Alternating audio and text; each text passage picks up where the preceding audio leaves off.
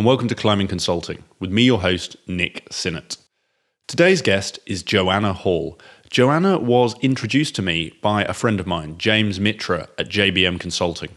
As a recruiter, James has a huge network, and when I asked him for recommendations for people to interview for the podcast, he pointed me straight to Joanna. Joanna is a hugely experienced senior leader who has transitioned her career from that of a successful executive, rapidly scaling consulting practices, and something we discuss in today's interview, to a non executive director advising boards on how they can do the same. Prior to moving to this portfolio career, Joanna built and grew a number of successful software businesses and consulting practices at places like CSC, eValue, and North Highland.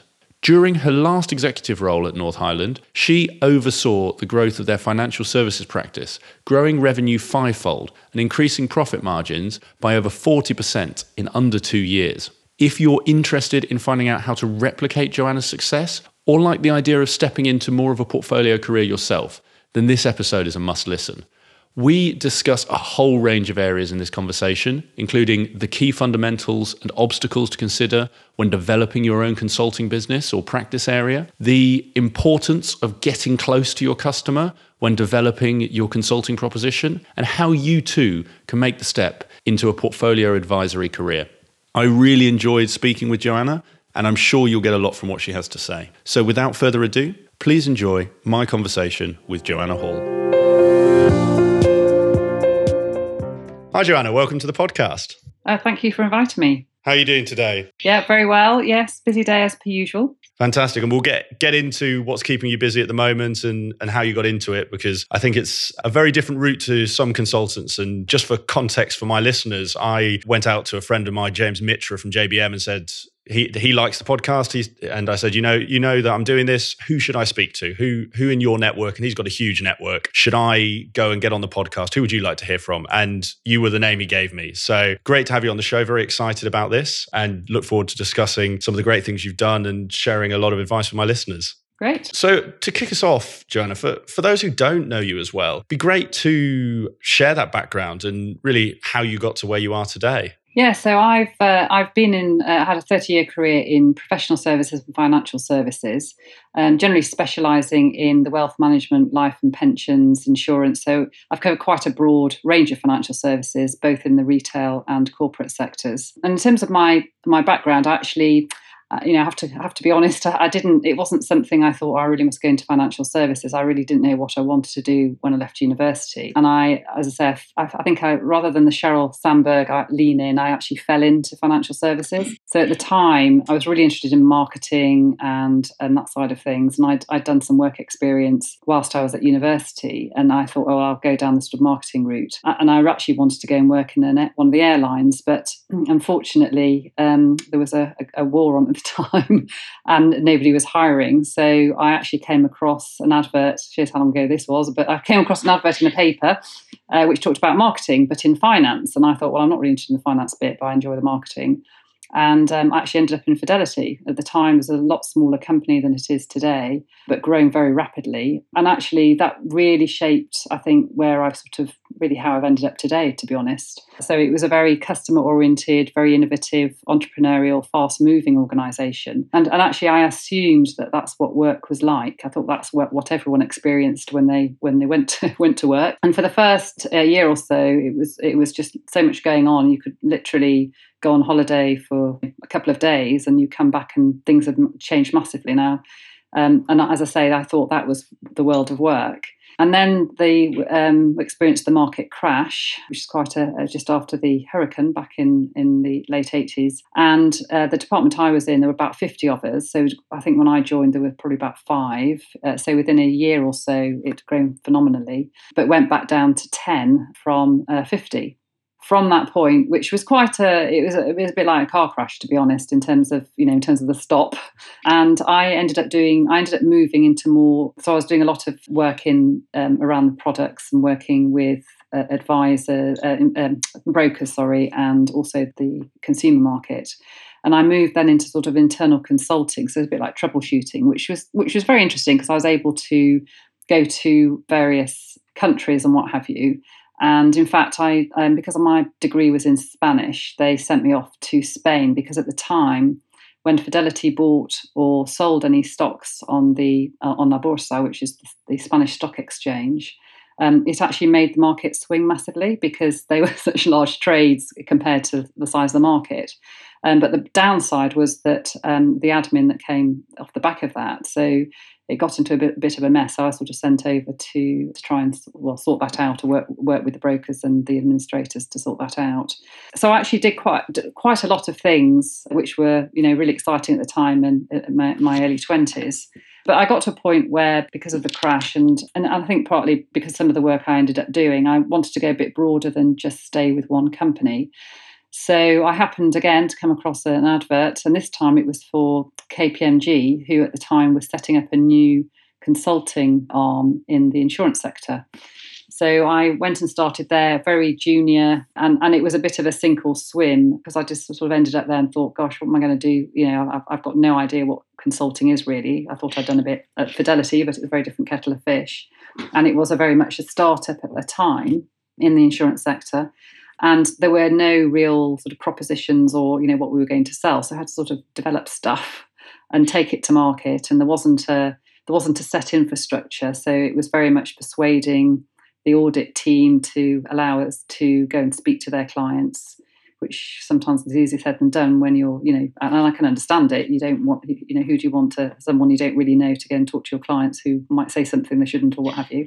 But it was such a great grounding to, to uh, around sort of company startup, which is probably, which you'll, you'll see has sort of shaped a lot of what I've done. So I, I actually, over a, a, a number of years, I worked for two of the big four, KPMG and Ernst Young, that then got bought out by Capgemini. And I also worked for two of the largest actuarial firms, Bacon and Woodrow, um, which split and went to uh, Deloitte, um, the other half going to Aon Hewitt or Aon now, and then Tilling Tillinghast Perrin. So uh, uh, again, fantastic opportunity, and uh, two two of them were, were growth, sort of startup growth com- companies where I had to grow something from a very sort of small small end, and some were more established, um, and that was that was more finding new new clients um, to, um, to, to help the business. And then from from there, I then moved into technology, which was really starting to boom. Just this is sort of post the the, the dot com bubble, but there was such a lot going on with technology and financial services, and I have to say it's a sort of all roads lead to Rome these days with technology. So that that I ended up working for a software company who basically was product based. So they were most of the work they did was selling technology or software to companies, but they wanted to move uh, the value chain to much more consulting. So there was myself and uh, a couple of other people from other uh, some of the other big uh, big four who were brought in to to set up the the, the organisation, and I, I I sort of headed up the wealth management side from scratch, and that was a really interesting time because when I got there, it was very much there was nothing really there from a proposition point of view. So I had to come up with a an, a, a way of actually developing business essentially. And at the time, as I say, because of technology and platforms were still in their early throes. So I came to the idea of a, a sort of what I, what's now known, known, as sort of corporate wealth platform, but you know we're going back now well over mm. ten years ago. And but that was it was the idea of it was much more holistic than just uh, sort of employee benefits. It also encompassed other products and services that could be used by the employee, but not just from a, a, a, company perspective, but also anything they might have accumulated over the years or they wanted to bring in. So it would give them a, a much more holistic picture of what they have rather than um, everything looking at it in, in silos. So I was there for a while, and then I got approached by one of the partners, actually from one of the big the big actuarial firms, who had developed some software as a provider of digital software covering financial services. And they wanted to take that out of the organization when that got taken over. And I became sales and marketing director. And for that, I, I it was a sort of startup again because there, there was no sales or marketing uh, functionality um, because they didn't need it whilst they were in the large firm. So again, it was it was really you know using part of my consulting background, but also I'm I'm Chartered Institute of Marketing certified, so uh, I also was using I guess as part of my qualification to actually help develop that business. And then sort of potted history. I then I then pension freedoms came around, and I just felt actually I'm all these years a lot of the restriction around what could be done was very much because of regulation and suddenly there was an opportunity to be much broader. So I ended up then uh, moving to a US global consulting firm as head of financial services, professional services consulting. And over a two year period, grew the business. I increased the revenue from by 500%, margin by 40%, and it became the wow. large, the uh, third largest uh, office globally out of 19 and and then I had I'd been there a couple of years, and uh, and a bit like um, I was sort of use the analogy really the uh, Alex Ferguson versus Arsene Wenger. you know, at what point do you, if you want to do something different, do you go? And uh, I, I, had just as I'd approached the sort of two year mark. I actually met up with an ex client who was also an ex colleague, actually, as well, who was also a non exec director. Really, from there, that sort of got me quite interested in because of my background in consulting to look at you know what to, to do in the in the portfolio career world. Because I, I, felt I've been doing sort of a, although wearing different hats doing the same sort of thing which a lot of business startups quite grueling it's quite intense for short periods of time or for the time to get it going. And uh, mm. and I actually really wanted to do something a bit different. So I'm now in a portfolio career. It's a combination of business consulting board advisory and non-exec to director roles. Bit right, I do answer. want to come on to the portfolio career because, like I said right back at the start, it's quite a. It, it seems like a growing approach to senior careers, but it's still quite uncommon. And I'm really keen to understand how you how you got into that and how you're growing that. I do though. You know the stats you mentioned there around 500% revenue growth, uh, 40% plus profit when you were at North Highlands. Be really interested to spend some time on that. So many of my listeners do actually run their own firms I've got partner level listeners who are running practice areas. And something from what you've been you know from that potted history you've just shared it, you seem to have a track record of going in where there's no sales capability and building one and doing that very successfully. It'd be, be great to understand more around how you got North Highlands to where it is and maybe start with you know what what was it in the early days that you had to put in place to build that foundation that became the the growth you saw? Yeah, so I guess when I joined there, they, they they had some really good, really strong propositions, but mainly in the UK that were mainly in non-FS industries, so telecoms, mm. retail, which was was by far much further ahead than financial services. So that was the thing that actually excited me um, to join the company because it was something that was I, I, I, thought was crying out in the financial services industry that hadn't really been experienced. Whereas in retail and telecoms, as I say, they're much further ahead. I have to say, having gone to lots of different companies, I think one of the things is having a strong proposition is really key, particularly if you haven't got a known brand. Mm. It's much easier to open doors with, with a known brand uh, and also land the work compared to a brand that's not known. So I was I always look at these things as a bit of a dual strategy. So there's an element of making sure you've got a really clearly articulated proposition and has that has a uniqueness, a differentiation that's based around the company. So it could be the type of people that in terms of their skill set it could be some of the work that they've already done that may not be uh, related to financial services necessarily, that can bring to bear and can be adapted for, for the industry. But the uh, essentially uh, uh that was uh, for me, it was really having that hook or that that element to, to, really focus on to almost be a bit of a thin end of the wedge through which you mm. could then pull through other propositions that were linked. So for me, it was customer experience, you know, real hot topic. It still is actually at the time. Fantastic, as I say, fantastic work that had been done. So I had to sort of get my head around what the type of work that had been done, but then also how does that now apply to to the industry, to the financial services industry, and that was the starting point. And then in parallel with that, it's also about raising the profile and awareness of the organization because it's not enough just to say I've got this great product or what have you. People have to feel comfortable and confident to to buy it effectively, mm. to buy the, the, service.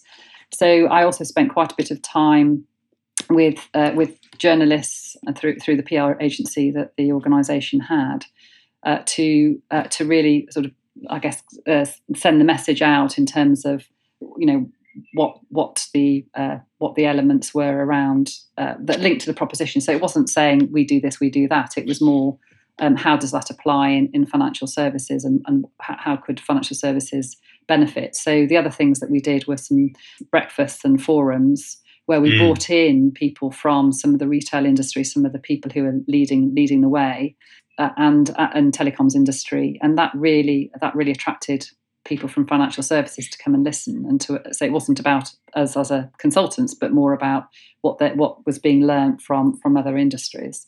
So that really helped as well.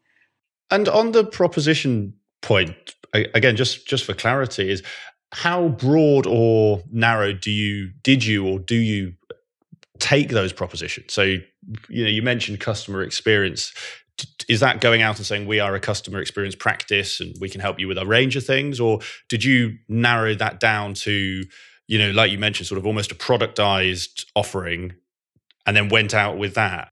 Yeah, uh, well, to start with, it, it, probably wasn't. I wouldn't say it was productized. It was more thought leadership uh, mm. around customer experience, and then how that impacts the industry, and obviously when talking to organisations, how that how that specifically um, aligns to them, uh, and bringing out what the value is, because obviously you know you're competing with a lot of other um, organisations. So, and one of the things that I have I guess over the years that I've worked in consulting, that consultants are particularly bad at is actually articulating the value. So, what is the mm. value? So, it's not about, you know, we do this, we do that, we do the other, and this is how we do it.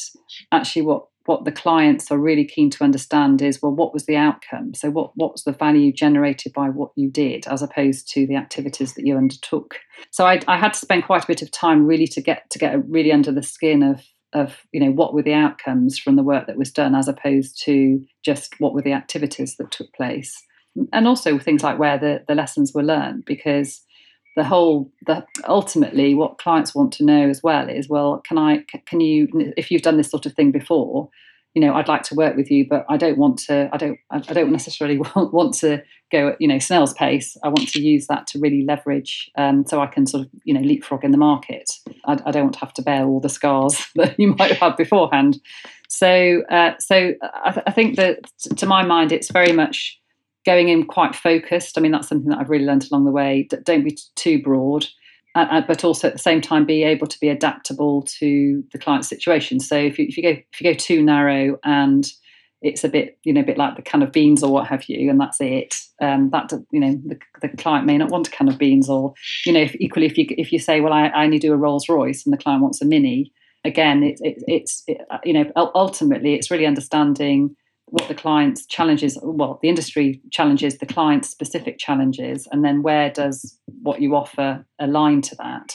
But having enough of a, as I say, enough of a hook, and you can articulate what that value is that, that can link back to that. It sounds a bit, bit, bit woolly, but but that's essentially that's essentially the, the way in which it will hopefully resonate with with the client, uh, so that they, mm. as I say, they really understand what it means to them specifically, rather than something that's quite generic.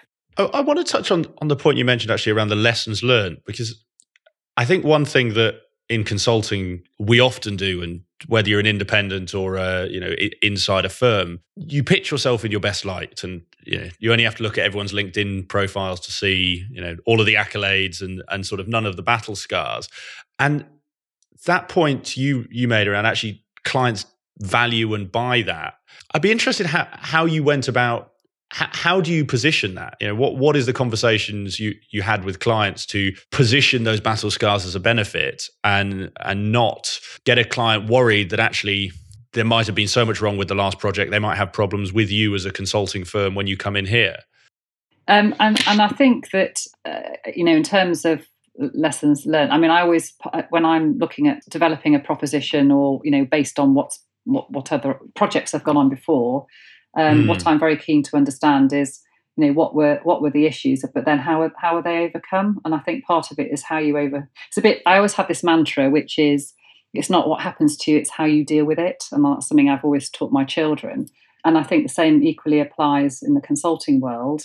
Uh, or anything in business, to be honest, where it, it's, it's, it's it's it's really thinking about what, well what happened there, and then how do, how do you overcome it to make sure you you know you mm. get the thing over the line. So, and I think it's been quite open about where the potential issues are. And I think that's something that clients appreciate because you can you can talk much more richly about you know some of the some of the elements of the project or the or the area that you're covering um, to be able to say well you know in this circumstance this type of thing happened or this this was the issue um, but this is the way that, that, that it can be overcome or you can you can apply it when talking to the client about their own issue to say well actually you know in my experience this is what this is what has happened in the past but this is how we dealt with it or how it was dealt with mm. and uh, apologies, I, I, interrupted as you were you were sort of explaining the broader proposition. So you, you developed the proposition, you, you've gone out to the the mar- you've sort of brand marketing, you're doing the events. How did you bring all that together, and what what was the turning point for you with North Highlands? So the well, I think it's like it's, sort of spinning lots of plates that hopefully all spin together.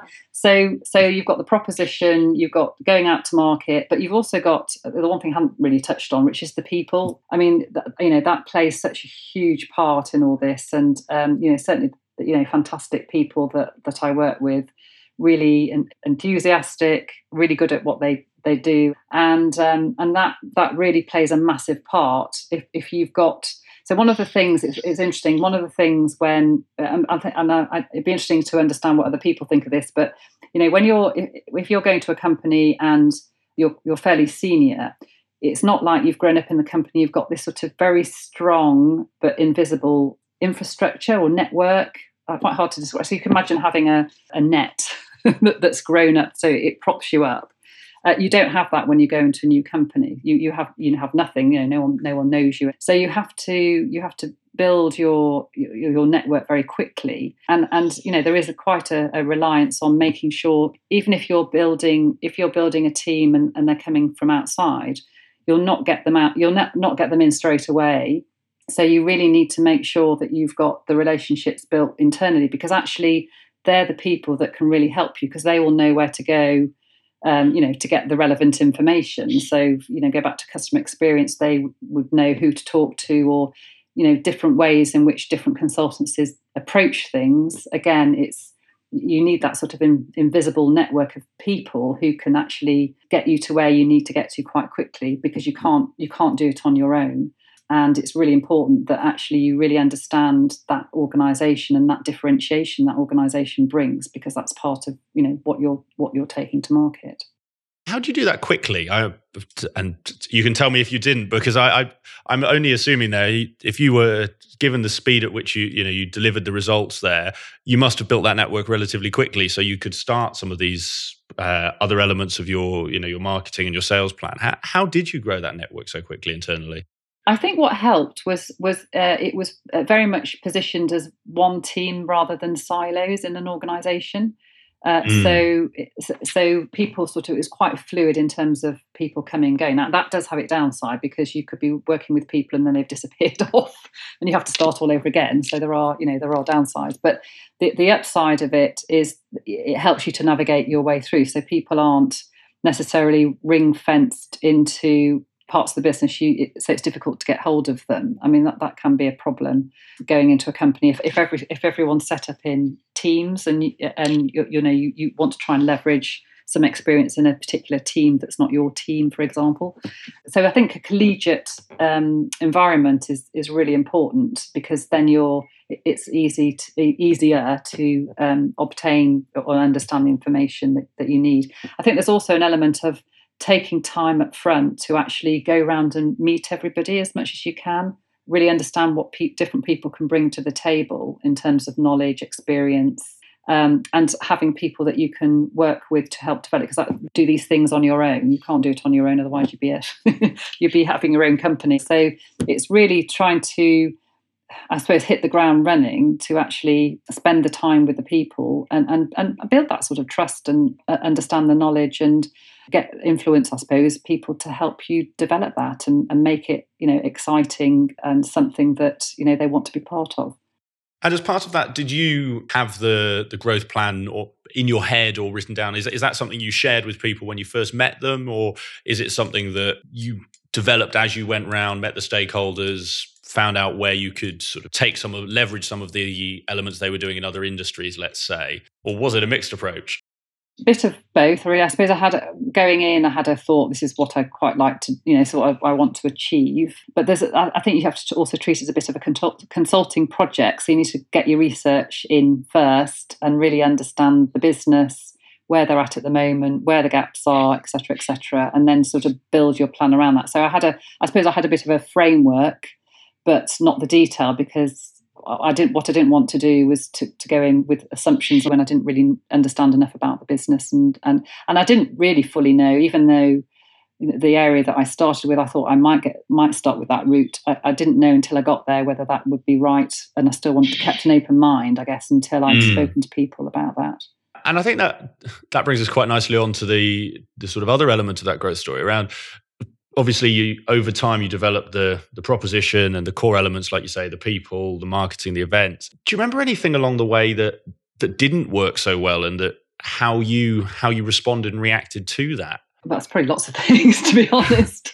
Uh, i guess in some of the i, I guess it comes back to uh, again you know it, it's it's not what happens it's how you deal with things. So you, you know, you uh, I'm an optimistic person, and obviously, when you go into to building a business, you have targets and goals. And and I have to say, I don't think you know, in, in at the beginning of a year, where I've ended up at the end of the year, is is, is how I imagined it. As in, it may be a different client than I thought it may take i think it always takes uh, particularly if you're going into a, a, company new it takes always takes longer than you think to get things going because i'm quite an impatient mm. person. So uh, yeah and, and and and clients take time because it's like well you know where who, you know where do you you know who, who do you work for? Who are they? Particularly if there's not a name brand who, who are they? And they've got to really understand that that organization. And and also i think the, in terms of the, the, getting to know the people as well. So I think there's a there's a time I when I go when I go into an organisation to, as I say, to really understand and um, learn what that organisation's about and the people and where you know where's the based on what's happening in the industry and where potential issues are in the industry. How can I bring all that together um, and get that get that out to market? Mm. And I mm. think the, the one thing that I have learned is you know if you, if you start going down a, a particular route and it's not working don't get too hung up about it. Come back and and and, and try somewhere else. So it, it's it's not to you know just to get to, to get bogged down too much i suppose. Always have that helicopter view in terms of where you want to get to and you know might try one thing and that doesn't quite work so try something else. Uh, and i think that's mm. where the sort of fail fast bit comes in.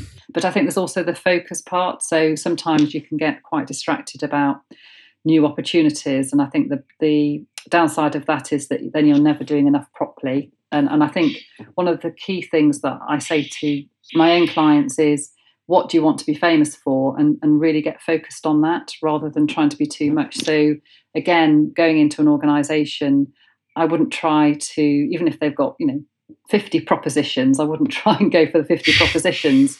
I'd really as I say hone in on what's that one or two things two maximum really and, and really really really focusing on on that and and really try and get the organization positioned around around that um, and I think the other thing as well is from a commercial perspective. So it's it's mm. very easy to, you know, you want to get the business in and prove, and, and then you know you, you can end up under undervaluing what you're what you're effectively selling. So I think again, one of the things I've really learned is being commercial about it and, and and having the you know what is the value you're delivering because then when you're talking about pricing, you can articulate what the value is rather than it cost X. Well, yeah, so what? uh, you know, what is the value you're delivering? That's it, because it should be X plus in terms of what you're delivering. And is that something that because we talked about you know defining your value as a firm, is that something that comes off the back of that? I, am really interested if there are, for my listeners, people who are currently pricing up jobs, and like you say, I've I've been on both sides of the coin where you you give discounts and see discounts, and actually being able to have that value conversation is is something that some do better than others, and it, I guess it's at what level do you define that value to be able to defend a you know, certain day rate or set a minimum threshold in terms of negotiation? Yeah, I think it. So, so to a degree, I do think it does come down to what it is you're offering. So, consulting such a wide, a wide sort of offering. So, I think there's one end of the spectrum in consulting where you might be offering someone to help. So, I, I think of like augmentation. So, where you know you've got the client has a project, they've got a gap in terms of the, the person that they need to fulfil the project.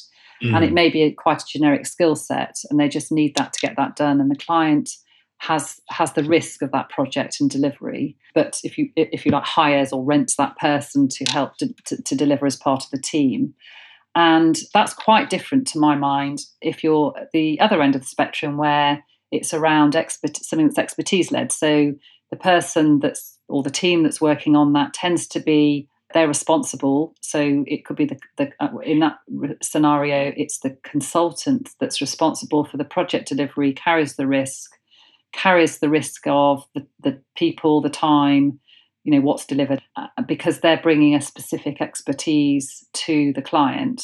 And that, I think both of those have very different pricing options. So um, you tend to find the generic ones tends to be a day rate, and the the expertise led tends to be a, this is the price for delivery of the project, and this is the outcome you'll get, and that's what the price is based on. But obviously, in coming up with the pricing on that, obviously it's taking into account the costs of the you know costs of the people uh, essentially. Obviously what what what can be borne in, in the market. But there are also i think that comes comes back to my point that i made earlier which is about the value that you're delivering as a consultant. So if you can articulate what the value is and the value is more than the price um, that you're you're putting on the table and you can articulate what the value is from that then that should that should work. I'm not saying it works all the time. From a client's perspective, there are different ways, I guess, of negotiating from uh, risk reward. You know, so there could be some sort of trade off. There could be, uh, you know, there are, there are there are lots of different ways of w- without, I suppose, undermining the value. Because I think the worst thing is to say this is what it costs but will automatically, you know, but you can have it for, you know, X minus. Um, it, then it's like, well, why do you have a pricing policy then anyway to start with? so uh, there's a lot of things that, that come into play. But to my mind, I think it comes back to the value aspect in terms of, of what's what is the outcome, what's what's being delivered, and and there, therefore how does that then stack up against you know mm. the hmm. cost of actually doing that. What is it that you've seen or see now with with your clients that the consulting firms actually get wrong when it comes to that growth journey. So you know, we've talked about the elements that you put in place to to create that growth. What is it that you find firms are doing that is stopping that, or what do they get wrong when it comes to the focus on growing a practice area or a, a whole consulting business? Well, it could be a number of things. So it could be they ha- they're not very clear on what what they want to be famous for and what their proposition is. So they're either too generic or or they you know they're they're, they're lost in the noise of other consultancies. So mm. need to be hmm. very specific in terms of what do I want to be famous for and, and get really focused on that, what the in terms of being able to articulate that and, and to have other people to so almost like have their own elevator pitch so they can if, if any of the people in the firm meet people and they can identify that sort of opportunity and also to be able to articulate what they can bring to to the table in relation to the opportunity. I think there's also the, the commercial aspect in terms of pricing because you know if you start down a spiral it's very hard it's very hard to climb up. Yeah. Um, versus if you, you're starting at a particular point and, and you can and you can um, be confident about it as well. I think that's half the battle. There is also uh, you know when you're trying to build a business at the end of the day, in consulting, it's down to the people. So it's finding the people, and particularly if you don't have a brand, you've got to persuade people who've never heard of you to come and, and work for that for that organisation. So there's an element of being very clear on what that you know what is the differentiator of you know why would I work for A rather than B. Um, so what, what is it that that the organisation can? What's the benefit of, of working for that organisation? And then there's I, I think there's a, a, lot of lot of people miss out on actually from a client's perspective it's not just I've got this great product service or whatever it is. Um, there's there's also I think a parallel point to that, which is really building the building the, the voice of the business out, uh, in the marketplace. So that's mm. about raising the profile Uh, so it's all the marketing stuff, I guess, um, off the back of that. Uh, and and at the same time, you know, the, the clients themselves is is building that momentum, and it, it can take a longer time to get there, particularly if it's in a, an expertise led that they've not heard of the, the organisation before, um, to get them mm. comfortable with that organisation. How much do you tend to put in terms of we talked about the marketing piece a number of guests who i've had on and just others in the industry talk a lot about the relationship side as well so there's the getting yourself out in the market and there's also the growing the depth of your relationship so that people come to you as a as a person as well as a brand so I think it's both. It, so I think it's a dual strategy that that um, people need to adopt. You can't have one without the other, really. I, I don't think.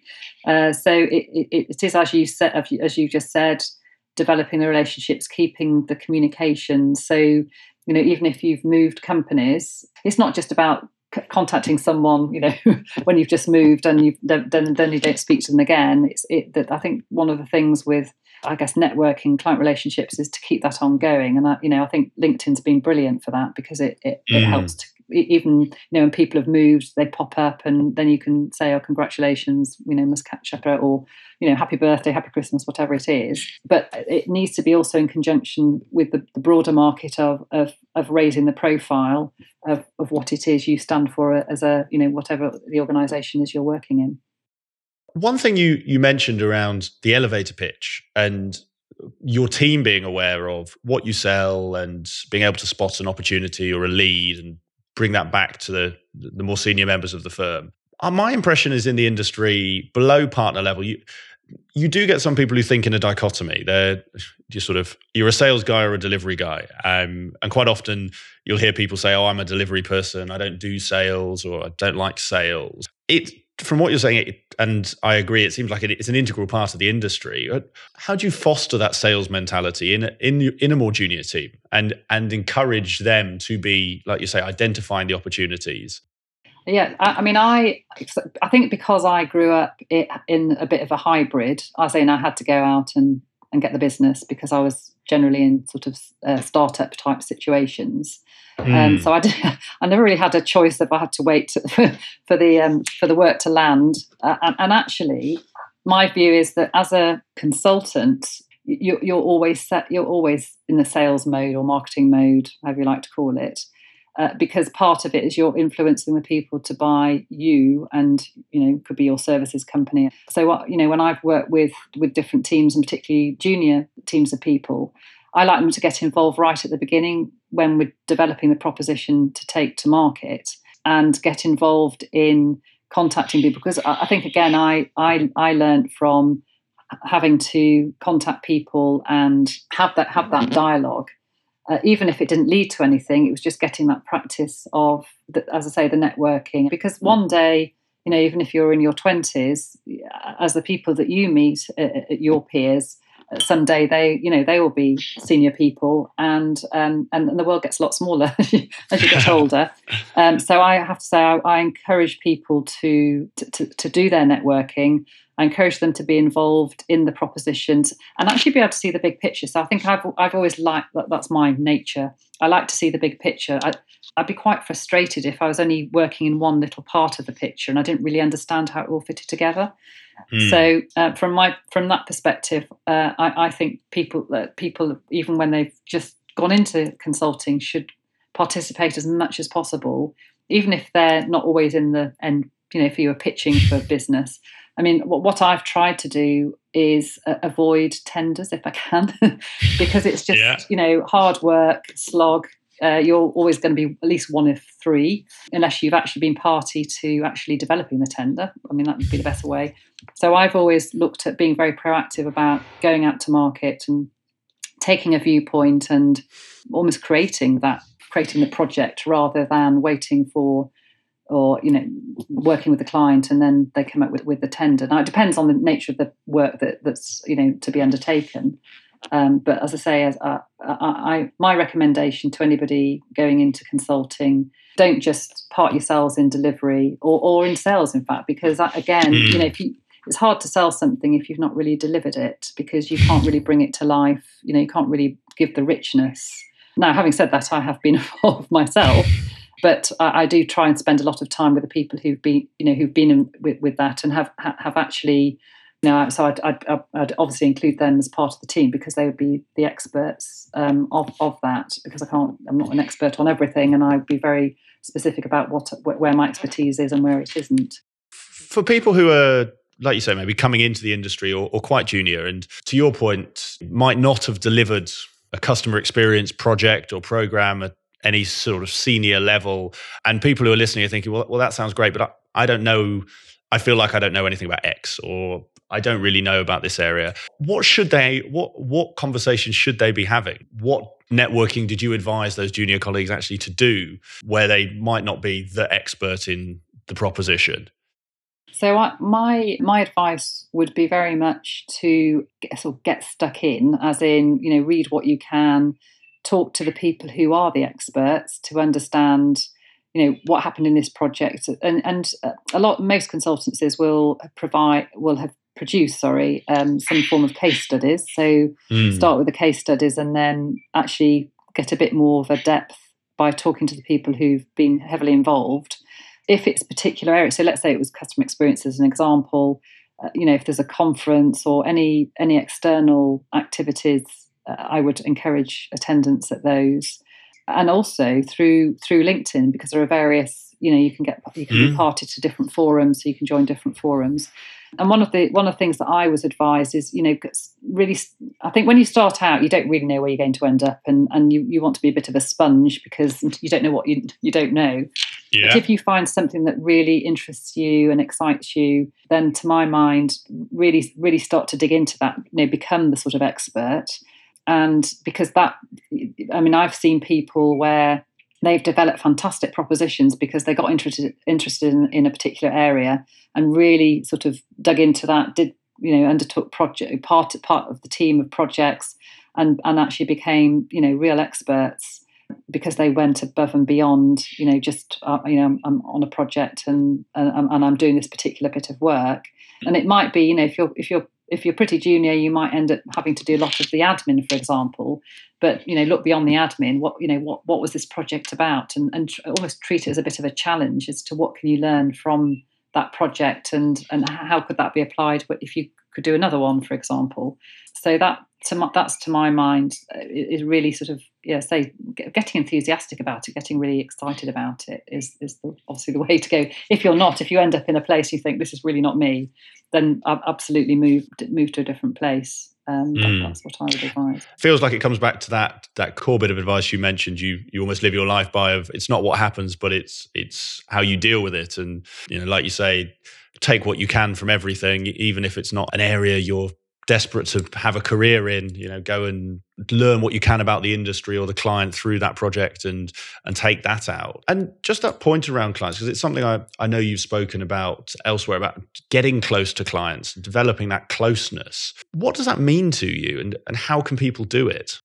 Yeah, so I, I guess my my um, my philosophy is very much uh, uh in terms of um, from a work perspective is is very much helping well it's helping helping my clients get close to their customers. And obviously i suppose as a, as a consultant that's that's also that's also what i want to do because essentially consulting is all about people and relationships um, you know mm. people buy people ultimately. You can have the best product in the world the best service etc but if you haven't got that connection eh, that it comes back to the sort of customer experience thing. So there's an emotional thing that it's really hard to put your finger on but it is very much you know people buy people based on trust. It's a bit like i suppose the financial services industry. They always talk about trust because because that's that's something that people entrusting people with your money and that sort of thing. It's the same principle if you're you're doing you know, work, and, and particularly if it's in a, an area where you know from a client's perspective they are they are they are having to trust what you do that you will deliver. So by getting close, I think part of it is is also about really getting to know your customer. So again, you, know, you can align that to the financial service industry of know your customer. The mm. same thing applies in, in consulting. Um, really understanding you know the market and and therefore the issues in the market that that that will be being experienced by the clients, but then also really listening to the clients to understand what their issues are rather than I have this product, you know, do you want to buy it? For me, that doesn't work. It's really getting, uh, you know, say understanding of, of, of and helping them. You know, how do I how do I help them to, I guess, improve from where they are, and, and make it better for them in in the industry that they're, they're operating in.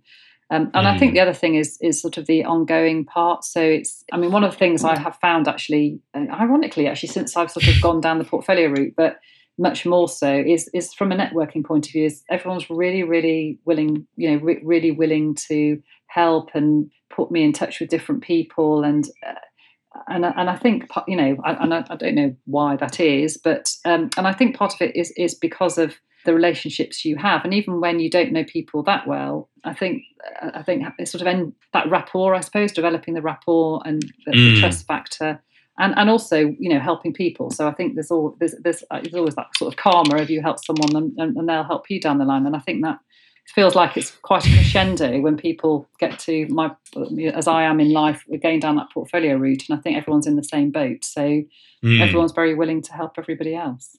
And I think that brings us nicely on to your your portfolio route, as you say, and and the change. What was it that that made you decide to go down that route?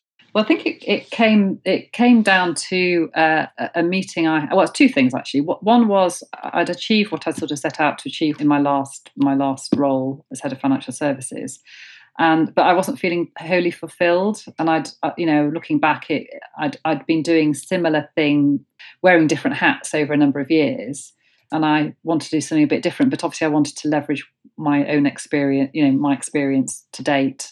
And I'd met up with a, an ex-client, a stroke a colleague, um, who was talking about what they had been doing uh, on the non-exec circuit. And mm. it was mm. really from there they suggested that you know go into my network and and you know ask you know, ask people about what what their experiences are or their story. Um, so I really that's what I did. I set about. So I sort of treated a bit of a project. um, so I set about contacting all my my network and and then got introductions through through my network to other other people to really understand. And no one has this no one has the same you know everyone has a different experience. And for me i i wanted to do i wanted the i wanted to do it was the variety. I wasn't I wasn't ready not to to do anything. And so i wanted to keep in with what's going on in the financial services sector. I've always enjoyed consulting so i wanted to keep in with that some shape or form. And I wanted to learn more about. Um, i have I'd done board advisory roles. I've been in executive executive roles, but I, I, I obviously hadn't really uh, I hadn't done anything on the non-exec side, so it was really understanding what what what was it all about, um, what was different, how it was different. Mm. And what did you just on that point around going out to your contest? What was that first message? Was it in effect what you've just said written down? How, how, did you go out and approach those first contacts? Oh well, I, I um, well, I, I, sort of contacted them either because I had their email address or LinkedIn or phone or what have you, um, and I just first of all I went to the people who I knew who were already non-exec directors, and mm. just said, you know, can can can we have a chat? I'm l- looking at doing this, but I don't, you know, if I want to get some advice in terms of how to go about it, what to do so I actually spent a lot of time meeting people, speaking to people on the phone, um, just to really understand their their journey, their story, how they how they went about it, what were the ups and downs, pros and cons, what to watch out for, what I what I needed to do to secure a role. And it's a it's a very it's, it's weird. It, it, it's a bit like going back to school. So you you, okay. think you think you've sort of not top of the tree, but you think you've sort of climbed the ladder although a lot of the time it can be climbing a wall, but you know, you, have gone up the ladder of, of, of, a career. And actually, you're, you're starting a new ladder, it, it, but in parallel, it's quite strange. And so, and it, it's almost a bit like going from primary school to senior school. So suddenly you're a bit like the junior person, and you really got to. Mm. Um, and in terms of because you've you've been seen as the expert or or uh, of a particular position in your career, suddenly you're sort of a bit back to square one um, because you haven't. It's a bit, and it's a bit like the equity card. So, you know, you've got to get the equity card to, to get into acting, and, and it's a bit like a non-exec role. You you sort of need the role to get in there, but you haven't got mm. it. So, you know, I was pretty lucky. Uh, so through my again through my network, um, I got a, a non-exec role. It happened to be at the time somebody one, um, in a company who was looking to sort of grow the business. So some of the stuff that I'd done in my my my own in the exec career, and was a very much a sort of digital organisation as well, which again was a lot of what I've, I've been involved with in the in previous years. And uh, and so I, I I I sort of got that role, and that sort of spurred me on to to then take that leap, I guess. Uh, and then from there, I've through again through networking and people I know and people who know people, etc.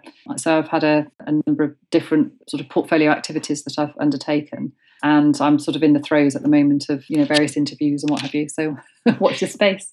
What is it you found found the biggest challenge as you've sort of grown that portfolio? Like you said, the, the first one was a you know contact of yours, and they were looking for someone. As you've grown out the others, what, what have you found the been the biggest challenge to to getting those non-exec roles and sort of and filling that portfolio?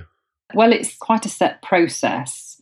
So you have to. So when, you're in your exec career, you might you know get a phone call and can you go and meet so and so and and you know it, you might get work or another role based on the back of, of that. With uh, with a non-exec type role, it, it's a very different process. So you need a very specific CV, which is set out in a very particular way, and that took quite a bit of time actually. Is that CV in terms of roles you've done, or CV in terms of how it's structured? Uh, the, the, way it's structured, in terms of how you, yeah, in terms of how you structure a, a CV for a non-exec position. So it's very, it's very specific. And how, how I, I, don't know if it's possible to summarise it sort of um, broadly. So it, it, has to be it, it, no more than two. It's quite specific. So it's no more than generally no more than two sides, and then it's set out in a particular way that so you have obviously your summary but again it's quite it's quite specific how that's set out. And then some of your key key achievements. So it's, it's, it's less of the sort of chronological you know i worked here and this is what i did and uh, etc mm. Uh, it's very much about the outcomes. It's very concise very succinct uh, just the whole thing is just very different to the, the normal CV and, and takes mm. quite a mm. bit. Of, so it's a bit like, you know, if you had to do a presentation, but you've only got five minutes versus 40 minutes to try and get what you want to say in five minutes it, it, it, it, takes quite a bit of quite a bit of articulation and you know refinement and that sort of thing how did you go on that journey of refinement is, is there a website you found is there you know guides to it is there a yeah lots of different ways so i, I actually spoke to lots of recruiters to find hmm. out uh, and actually I got given some templates as well. So I, I changed my templates a bit as I went along but and then I I had a look on. Um, so I joined one of the non-exec networks, and they gave access to people, you know, to sort of thing. They give you support on your so that you can send your CV in, and then they'll sort of tell you what's right or wrong. You can actually you can go to places they'll you can pay people to actually do the CV for you and and and I, I, mine sort of I suppose mine mine developed over time really. So pr- probably where I was when I started, it's quite it, uh, it's the same content, but just looks quite different and um, mm. as, as, I say, a bit more succinct. But the I, I guess the other thing is the, the, C, there's this sort of CV part, but then I, I think it's also in terms of really being I think I mentioned before the elevator pitch. So you know, what's your story? and have and having that really articulated very succinctly in terms of you know where you are, what you're looking for, so people know instantly where you might fit as a non-exec because it's not. What happens is because it's it, you, you you could be one of a number of non-execs or uh, and, and the exec board. Uh, what, what the boards are looking for are where do you you know what, what what's the gap the, the gap mm. to be filled and and, and and you have to be it may be you you might tick all the boxes but actually when push comes to shove you may not be the right person because of the what the, the nature of the experience and skills they've got around the table mm. so it's it's not is although they might specify this is what we're looking for it might may be slightly different when it, when when you get you know all the people around the table um, and that elevator pitch do you find it are people looking for your experience so you know, what you achieved or is it more around proposition and your skill set and area. So is it I've grown a consulting firm, or is it I'm an expert in customer experience, or or is it both? What? It's it's a combination, and I think it also depends on what they're looking for at a particular time. So non-exec mm. roles tend to be three three yearly in term, and you usually do two terms. Um, and it depends on the it depends on where where the organisation is in their development. So they may be looking for a particular type of non-exec at the early stage, which could be very different from a you know more, more mature organisation, for example, or, or, or depending on the you know the skills and experience. But it it, it it is it's it's not just what you've done. It's also yeah, it's also about what you've what you've achieved and um, mm. and it's also very different experience from uh, from um, from an exec role because you know they you know they say it's like no, nose in hands out. So you need to know what's going on but you're not there on the day to day you know with sleeves rolled up uh, doing the work. How have you adjusted to that? Because that must have been a bit of a shift being nose in not hands in. You know it's interesting because it, it is and it isn't because when I was in consulting, I also I, did quite a few board advisory roles, um, mm. and I did a lot of work in strategy area. So th- there's an element of you know you you know you're only there for a specific period of time, and actually at the end of the day, the client has to run with whatever is going on. And a lot of the, the t- type of work that I, I did I, have done has been very much advising the people on the board um, to a degree anyway. So I haven't I haven't I haven't felt it, it's a, an issue that some people may feel um, they've experienced to, to the same degree. For those who who are listening and thinking, actually, I, I want to move into that sort of board advisory, that that non-exec style role. What have you found to be the, I guess, the minimum prerequisites? Uh, you know, is it is it that you've got to be of a a certain have been of a certain experience? Is it you know to is it an age thing? What is it that for those thinking about whether you know who want to go into it, they need to almost self audit against before they start looking down that road. Yeah, I, th- I mean, my, uh, I mean, I, I, I wish I'd sort of, sort of was aware of this or started this this journey much earlier than I did, just just in terms of understanding. So I sort of did a mm. bit of a hmm. cram, um, cramming of it. But I, I think I think it's it's really uh, you know doing the groundwork. So you know some people will take it whilst they're still in the co- corporate world um, and my advice would be if you get the opportunity do because i think you can learn so much as well as the, what you're doing in the corporate world because it's a slightly it's looking at it from a different lens.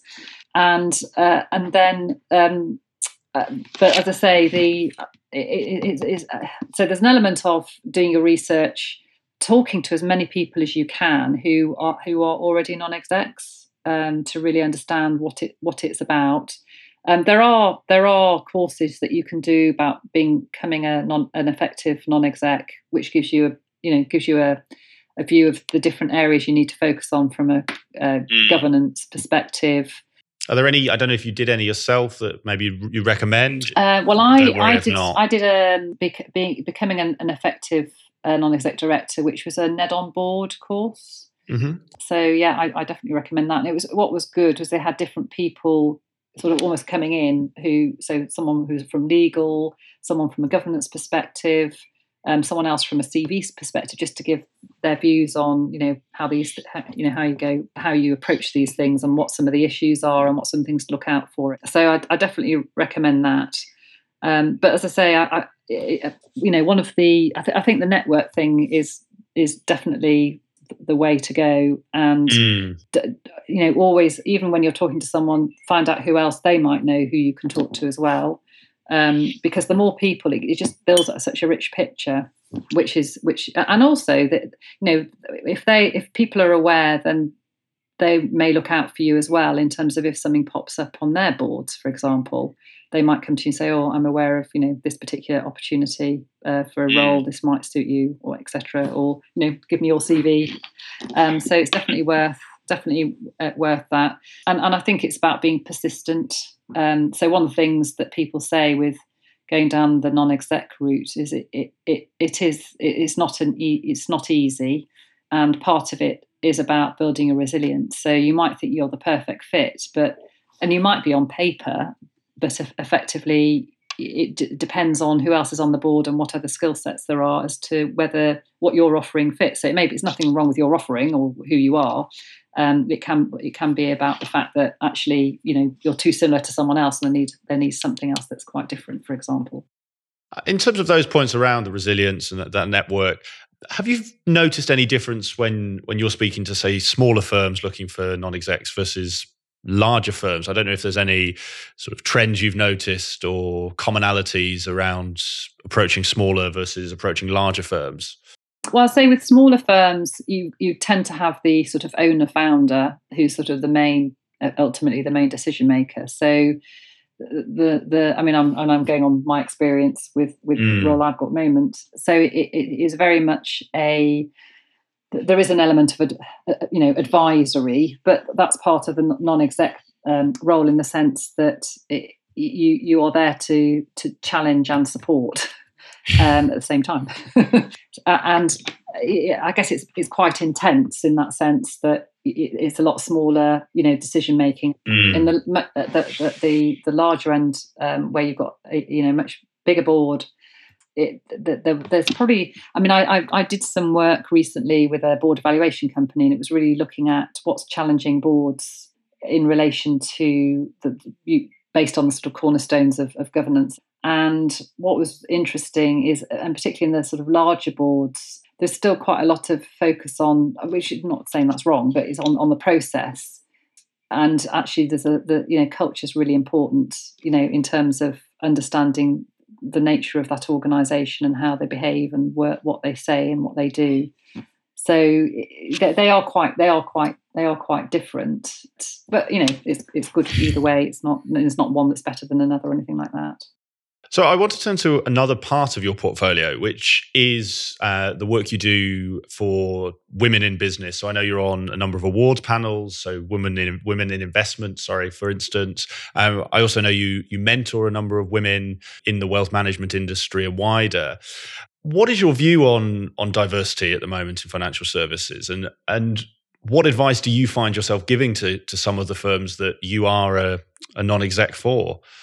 So uh, for me diversity isn't isn't just about gender for example. Um, mm. I, I, think it's about thought you know what, what, you're thinking your background where you where you've come from in your as i say your experience. And uh, to my mind you know the best t- teams i've ever worked with is where everyone's so it's nothing to do with with whether you're a man or a woman necessarily. It's, it's the what you bring to the party. You know te- if you're very mm. technology technology oriented finance oriented marketing strategy. So I think it's about you want that mixture of, of people who think a bit differently to you and em- embracing them. And uh, you know, as I say, that uh, and, and, like some people are very visual, some people are very process oriented, some people are very analytical, some people are very people oriented. Um, and so again, I think that's t- to my mind that's sort of the, the, perfect, you know, perfect world of uh, in, in terms of from a diversity perspective. In relation to you know, you talked about women investment, etc. I, interestingly, I you know obviously there is there's much more of a, a, focus of getting women on on boards. Some sectors within financial services are much more, I say, open than than others are currently. And it, I mean, I've been on in a number of um, discussions where you know there's a thought of well you know is it sort of like the token woman on the board and mm. you know and actually the response which you know I sort of agree with really is well does it really matter get on the board and prove prove yourself um, don't worry about necessarily what other, other people think but equally what you don't want is a situation where someone's placed on the board just because they're a woman and therefore that ticks a box you know, it mm. comes back to this diversity of thought. If, if as part of the people sitting on at the board table, you know, they all look alike and think alike, that's not good for business, and and that can have you know detrimental impact long term on the business. So. I, I think it's it's sort of taking the gender part of it, or you know, race part of it, or whatever it is. It's more thinking about uh, when when you know when you've got those people around the table, have you got that mix and that that focus? but uh, as I say, going back to sort of women investment, that's I, I mean I've I, I mean I've really been enjoying that because some of the um, some of the things that women have achieved, which is not really not you know I hadn't really I wouldn't have known had I not had I not start, had not been the judge on that has been quite phenomenal. They've what they've achieved, and but one of the things actually did, that did come through to me as a judge was almost some of the because obviously the submissions were in writing um, was quite, there's quite a high lack of confidence I thought in, in that came through, which is which is quite sad really because you know people should be shouting about you know what they've done and, and that sort of thing and what they've achieved. So I think there's, mm. a, there's still a quite a long way to go. I don't, you know, I think we're we're at the um, we're, we're still at the embryonic stage, you know, uh, uh, uh, but I think it will really speed up. So I, I do think, you know, if you look back in five years' time, it would be a very different landscape, and we hopefully won't be talking about you know women and diversity. No, it is, it, and it's a good point. It's a topic I think's interesting to touch on, and your view is one that a number of guests have shared, and I, I, I fully agree with you. Hopefully, in five five years' time, there won't be a topic to discuss. For those who are entering the industry, and we've we've talked a little bit about the sales side. What advice do you do you give to those, or have given to those who who are entering the industry? And, and what is it in consulting? What advice should they ignore well, I think first of all, in entering the, the industry, I mean, I, I, I just think what think about what you can learn. Just really be a sponge. There'll be stuff that you already have, you know, you already have some experience or knowledge or skill uh, that you can you can probably contribute. So don't don't equally think that you you know you can't contribute to to um, to what what's going on. Um, but I, I think it's all it's, it's about having a really you know curious mind, a can do attitude I think consultant goes hand in hand with problem solver. So I think naturally consultants always look for the okay, well that's the issue. How can we, you know, how can we resolve this? What can we do to mm. improve this? Don't really have to be an expert on day one. You know, some things are real, really common sense. Um, so I think it's it, it, it's you know having the confidence that you will have something to contribute at the same time having the I suppose the humility that you there's stuff that you can learn. Um, I think that that will stand you in good stead. And then from a consultant perspective, it, it's also not doing all the talking. So sometimes I think people who want to be perceived as the expert, and I've been there, you know, when I first started out, you, you think to be mm. an expert, you have to be able to talk about everything all the time.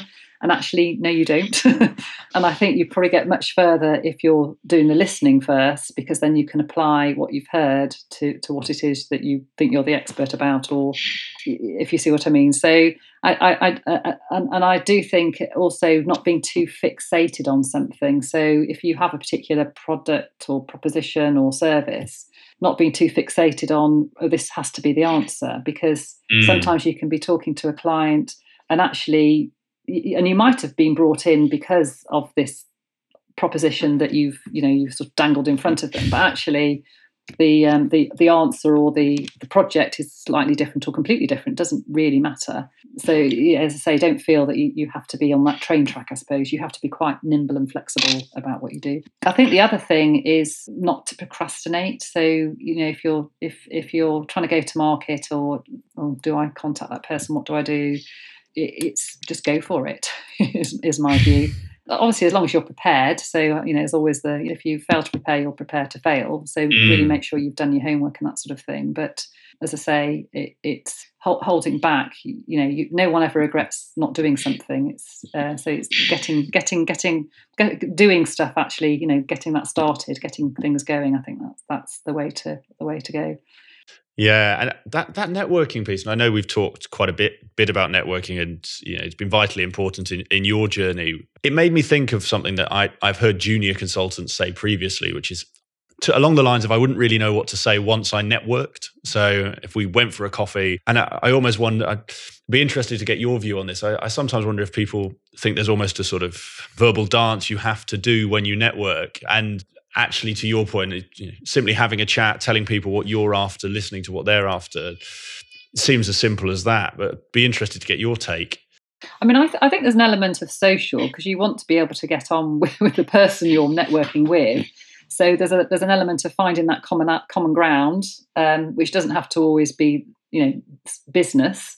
Um, mm. So it could be family or sport or whatever you know, whatever whatever interest you might have. And it's also treating the per, you know they, they are people at the end of the day. the clients are people, um, and actually in a business environment, everyone you know everyone knows ultimately oh you know you're, you're, you're looking for business you know i'm a client or vice versa and and so there's an element of and I, and I think the you know again in any situation if you're genuinely interested in somebody and you're you know asking questions and you uncover so much information that that helps you then to if you like apply your proposition or whatever, or you, you know whatever it is you think you can help them with. You've you've demonstrated that you you know you, you you've listened to them and understand where they're coming from rather than being a sort of bull in a china shop. And actually, the other thing as well is, um, to my mind, you know, if you're if you're contacting someone and and they say they say no or they, they don't answer. Sometimes people are really busy and it's just that you mm. might have hmm. sent an email and they've forgotten. So there's no harm in, you know, what's the worst they can do? They can ignore you.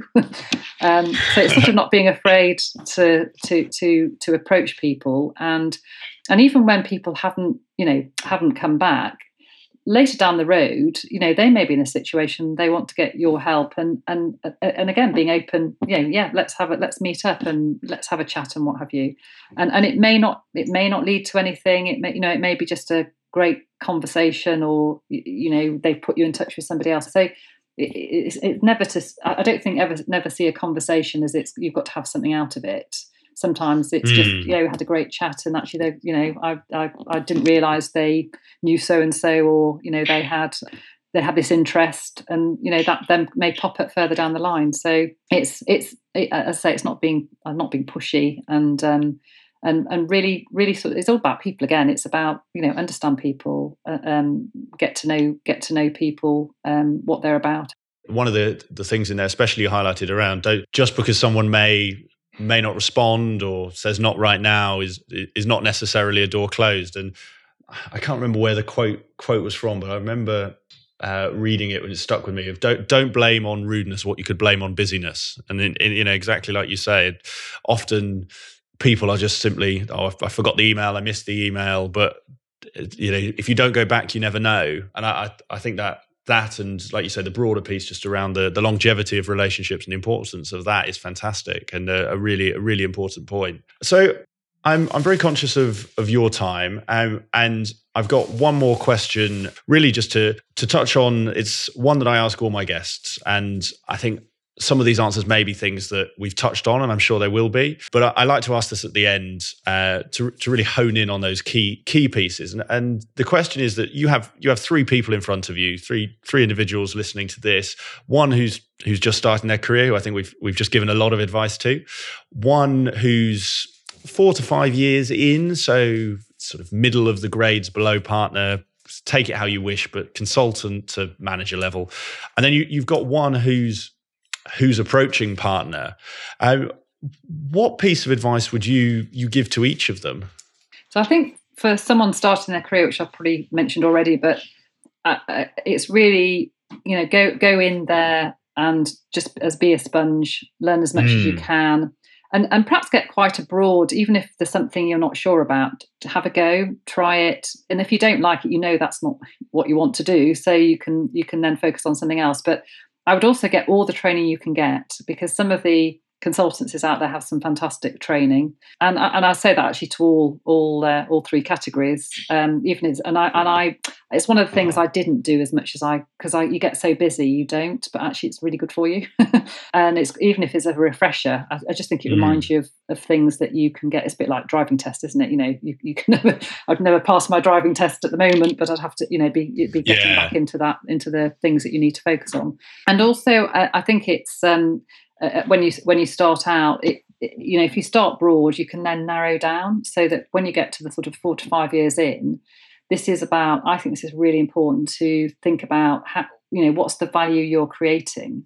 Um, what do you want to be famous for? What's your expertise? What's your your own brand? Um, and what's your own what's the value proposition? So it's it's it's honing that that area where you you are you know you can be seen as the expert. So whether it's you know project manager particular industry guru particular capability whatever it might be then it's really thinking about and, and really sort of you know honing in on the, uh, really understanding researching attending the conferences speaking to other people who are in your who are you know perhaps on the same sort of forums etc Mm. But at the mm. same time, it, it's always be prepared to, to adapt. So, you know, what, what you find is there are de- definite emerging themes and trends over time.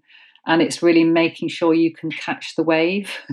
so, um, you know, whether it's, you know, sort of, my world had been around sort of distribution, platforms, technology, digital customer experience, um, it, it's always looking ahead. So I always think take a bit, always take a bit of a helicopter view every now and again and just look at, you know, what is going on out there, not just in your world, but out, out out out there and that comes back to the networking because you pick up so much of other things that are going on in your, your industry or outside your industry that could apply to your industry for example. And as i say keep, keep making the most of training because i again i think one thing that i sort of learned a bit far down the road but is is is take time to invest in yourself in terms of improving yourself and and not just improving yourself on the job but also taking time out to do some of the training if, if that's on offer or even asking for the training if you think there's a particular gap in your you know skill set or experience or what have you and then the last bit which is around the partner um, so so t- to my mind you know in terms of I guess is always think about you're not always climbing a ladder. You can be climbing a wall when you think you might be climbing a ladder. Um, I like so, that phrase. Yeah. So so I always think have a have a bit of a, and again, it, it's sort of that bridge between the four to five years and partner, but always think you've got a bit of a rucksack on your back and you're chucking a load of experience and skills and ex- what have you on the way. When you, I think by the time you get towards partner, you're you're getting much more into. It's very much focused on business development, building a business, you, you you end up from being, if you like, the expert on particular projects to managing a number of projects. So you have to sort of leverage yourself up um, and make sure there are people who can, if you like, take on some of the role that you've been doing. Because it's very easy, and again, I've been there, to be a bit of a hamster on the wheel, where you're you, you made part of the selling the project, but then you have to get involved in the delivery and then you can't you haven't got the time to go and you know sell more projects because you're so focused on the delivery so uh, it's really trying to create and, and this is what again consultants are, are, pretty bad at but it's creating that or codifying that ip and the ip could be uh, intellectual property could be method, your methodology your you know templates that you use could be software whatever it is that really needs to be uh, time taken to actually make sure that's in place so that new people coming in can can can really get up the ladder quite quickly in terms of what's going on or you've got more junior people who can who can learn on the job much more quickly and therefore when they come to the next project you know they they can do a bit more and take take some of the uh, take some of the work off yourself.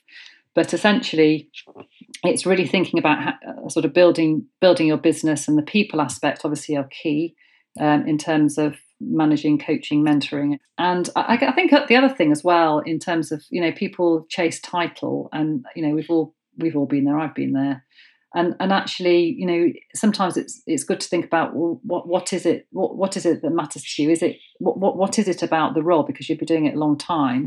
So, mm. do some people actually genuinely prefer to, you know, do the delivery and the projects and and uh, being a partner is a very different kettle of fish because you've got lots of projects you've got a, a, business with lots of you know with lots of people running the commercials the negotiations the contracting etc so it becomes quite a different kettle of fish to getting stuck into a project working with with a particular client. So i think there's a, an element of as you're as you're approaching that that time you know what do you want to do? And you know the partner isn't necessarily always the right thing for you mm. as an individual. So and that's quite a hard thing because you know we we're all we all aspire and what have you. And as i say that's not necessarily the right thing. And i think these days actually you know it's it being a you know founding companies or owning companies or setting companies up it's a much easier to do than it probably was 20 mm. odd years ago. So again looking at what you want to do sometimes people don't want to be in that corporate world and look at okay well and uh, you know what, what what's the framework that i want to be able to run my own business?